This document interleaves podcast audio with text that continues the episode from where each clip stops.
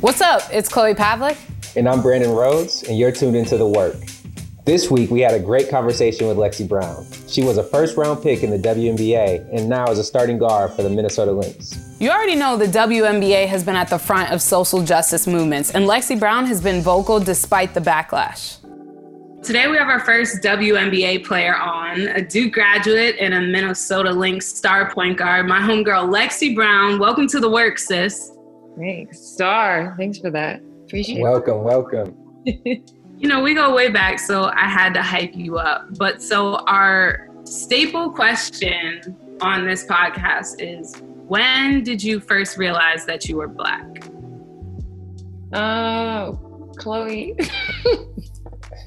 Uh, I know you like said that this was gonna be a question. I still like don't have a real answer. Um, I'll say I first realized I was black was when I was in middle school and I went to like an all white private school. And I think just up to that point, like, you know, you don't really, you're not like, you don't really like boys and you're just like, just one of the guys. Like, you know, you get to that age where everything kind of just switches like, oh, boys to be over there, girls over here you know, you start getting little crushes on people. And then like none of the like little white boys at my school like had a crush on me back. And I was just like, what's the problem? And I was just like, I just looked around and everyone else was getting, you know, liked. And I was like, well, maybe it's just because I don't look like them. And, you know, at that, that moment, I was like, yeah, this, I'm not a white girl. And that's when that happened, unfortunately. Yeah, that's that seems like a a common story. The Chloe story is pretty similar to that. And I and I also went to um, I went to an all white school, kind of in high school, so I had a similar experience too. Yeah. Um, but one one thing that we found that was interesting, I wanted to ask you about. So so your dad, you know, Dee Brown, former NBA player, um, and you talked about going to private school and all you know, we read about his incident with police brutality when he was 21, um, and he was mistaken for a bank robber and and had police pull up on him. So, did that? Did you hear that story when you were younger, and did that impact kind of your view of kind of social justice, criminal justice reform, or or any of those things? Um, I, you know, when I was younger, I never heard that story. Um, you know, yes, I'm a black person, but I, I'm still a, a female, so I just didn't think that having a conversation like that was completely relevant to raising three daughters. Um, you know, we knew like how to act around the police, like that we still, you know, we're to be profiled, that there was to be judgments. But like as a woman, like, you know, there's just, there's not that intense fear that men feel feel when they, you know, police officer pulls them over, stops them in the street or at the mall or anything like that. But when I had my, when my brother was born, um, you know, that kind of changed. And um, I don't know what kind of conversations that they've had. He's only 14 now. Um, so, you know, you don't want to terrify your kids, um, but you want to keep them informed. So um, I think middle school, high school is a good age to have those types of conversations and all the things that have been going on in the world kind of just started happening. So he had to have that that hard conversation with my brother because like me goes to a private school a lot of white people, a lot of white kids. So, I mean, we just have to make sure that he knows to, you know, be careful and be smart. Um, but hearing that that story from my dad was so sad, and he doesn't really open up about a lot of things. So for him to open up to us about that, then we did another podcast, the Knuckleheads. He opened up on there, so that's like a very public platform. So you know, I was really proud of him that he was able to share that um, because people think that money, fame, success like protects you from from all that, and it absolutely does not. That's so real, and I think that's the one thing that we've all learned. Like it doesn't matter what you accomplish, what you get to. At the end of the day, you're still seen as black and a threat. And I know you said you didn't have that discussion with your dad, but I know your mom, she's mixed, and I know she identifies as a black woman were there any discussions that she had with you growing up and how you would have to navigate race and gender? Um, for us and for me, uh, she just said that you always have to be a hundred times better as a black woman, and she's just always pushed me to to be that um, on the court, off the court, in the classroom, you know, basically anything that I've ever done.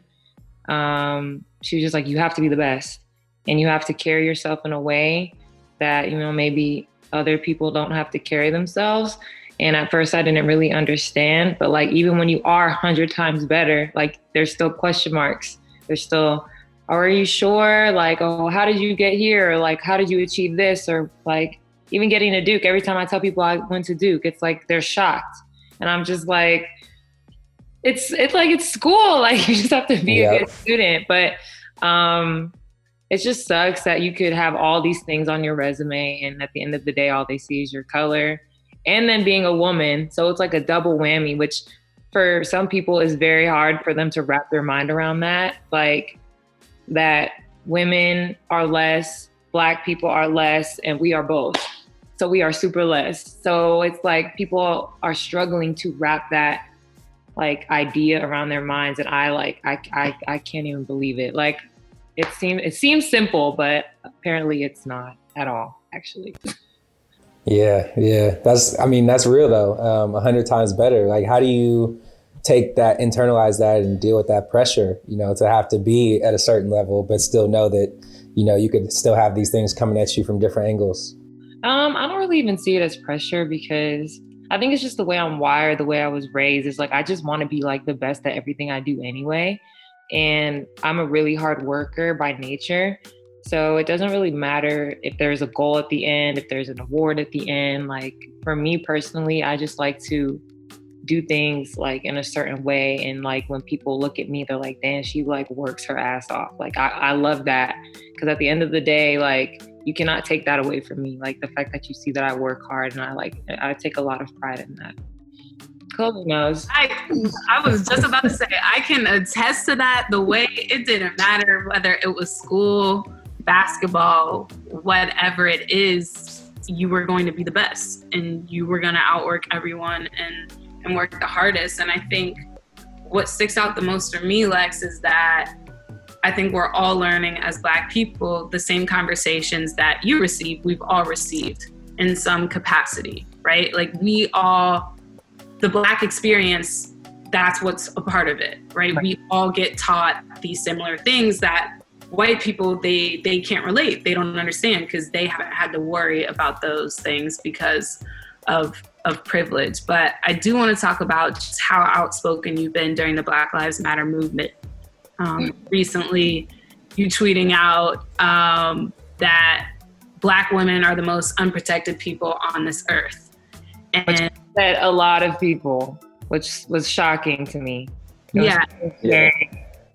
I tweet out a lot of things and get like a lot of idiots messaging me and stuff, but like that tweet in particular like sparked a lot of upset like white men.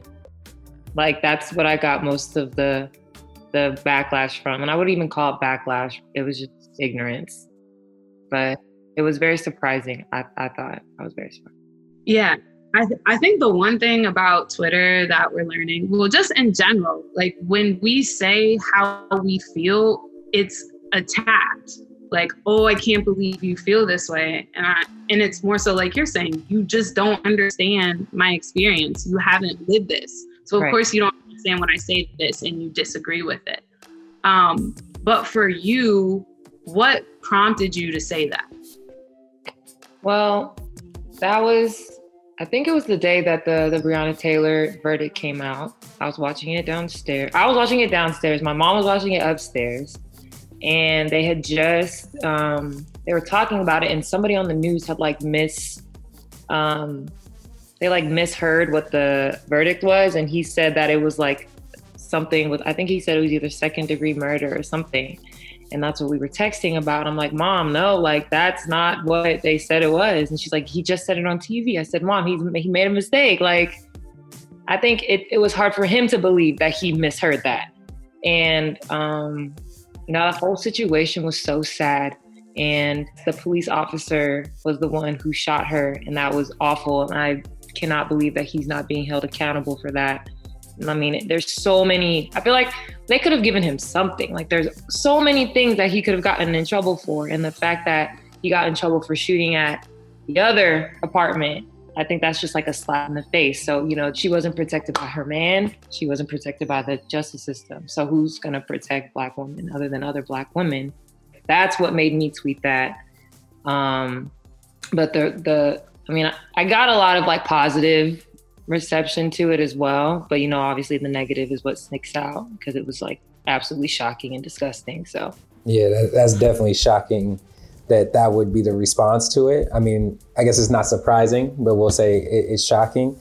And, you know, for me, you know, one of the things that I, I think about is I've seen, as, you know, my mom, my sisters have been vocal as well. Um, but just historically, Black women have always kind of led the charge for social justice, for movements, for change.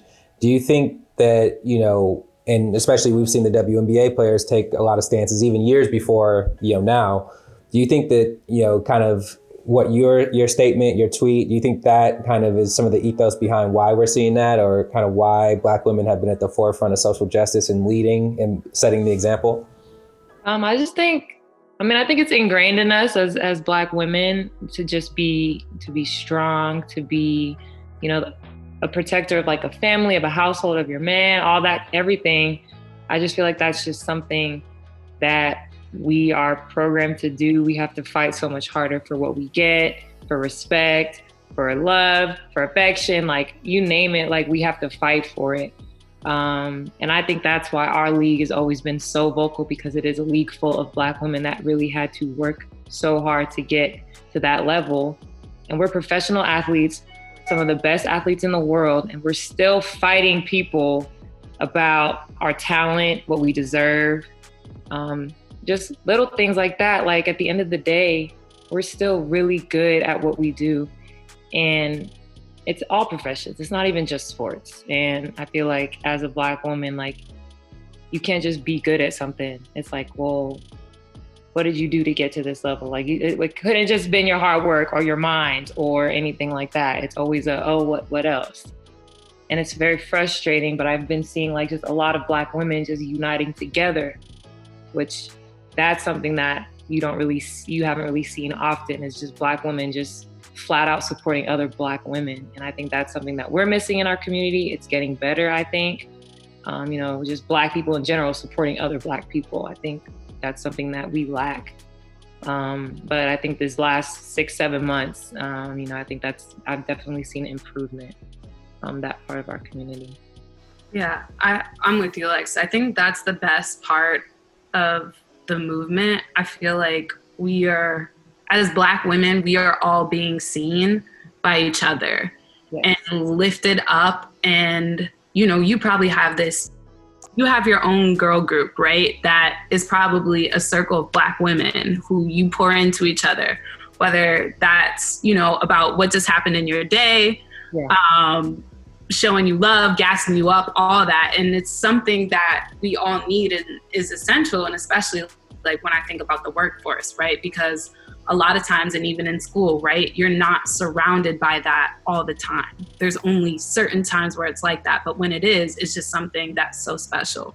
Right. And so when we talk about your league, as Brandon mentioned, and you guys always being at the forefront, and I think it's over 60% of your league of the league is black, and I think it's over 80% um, identifies as black and women of color.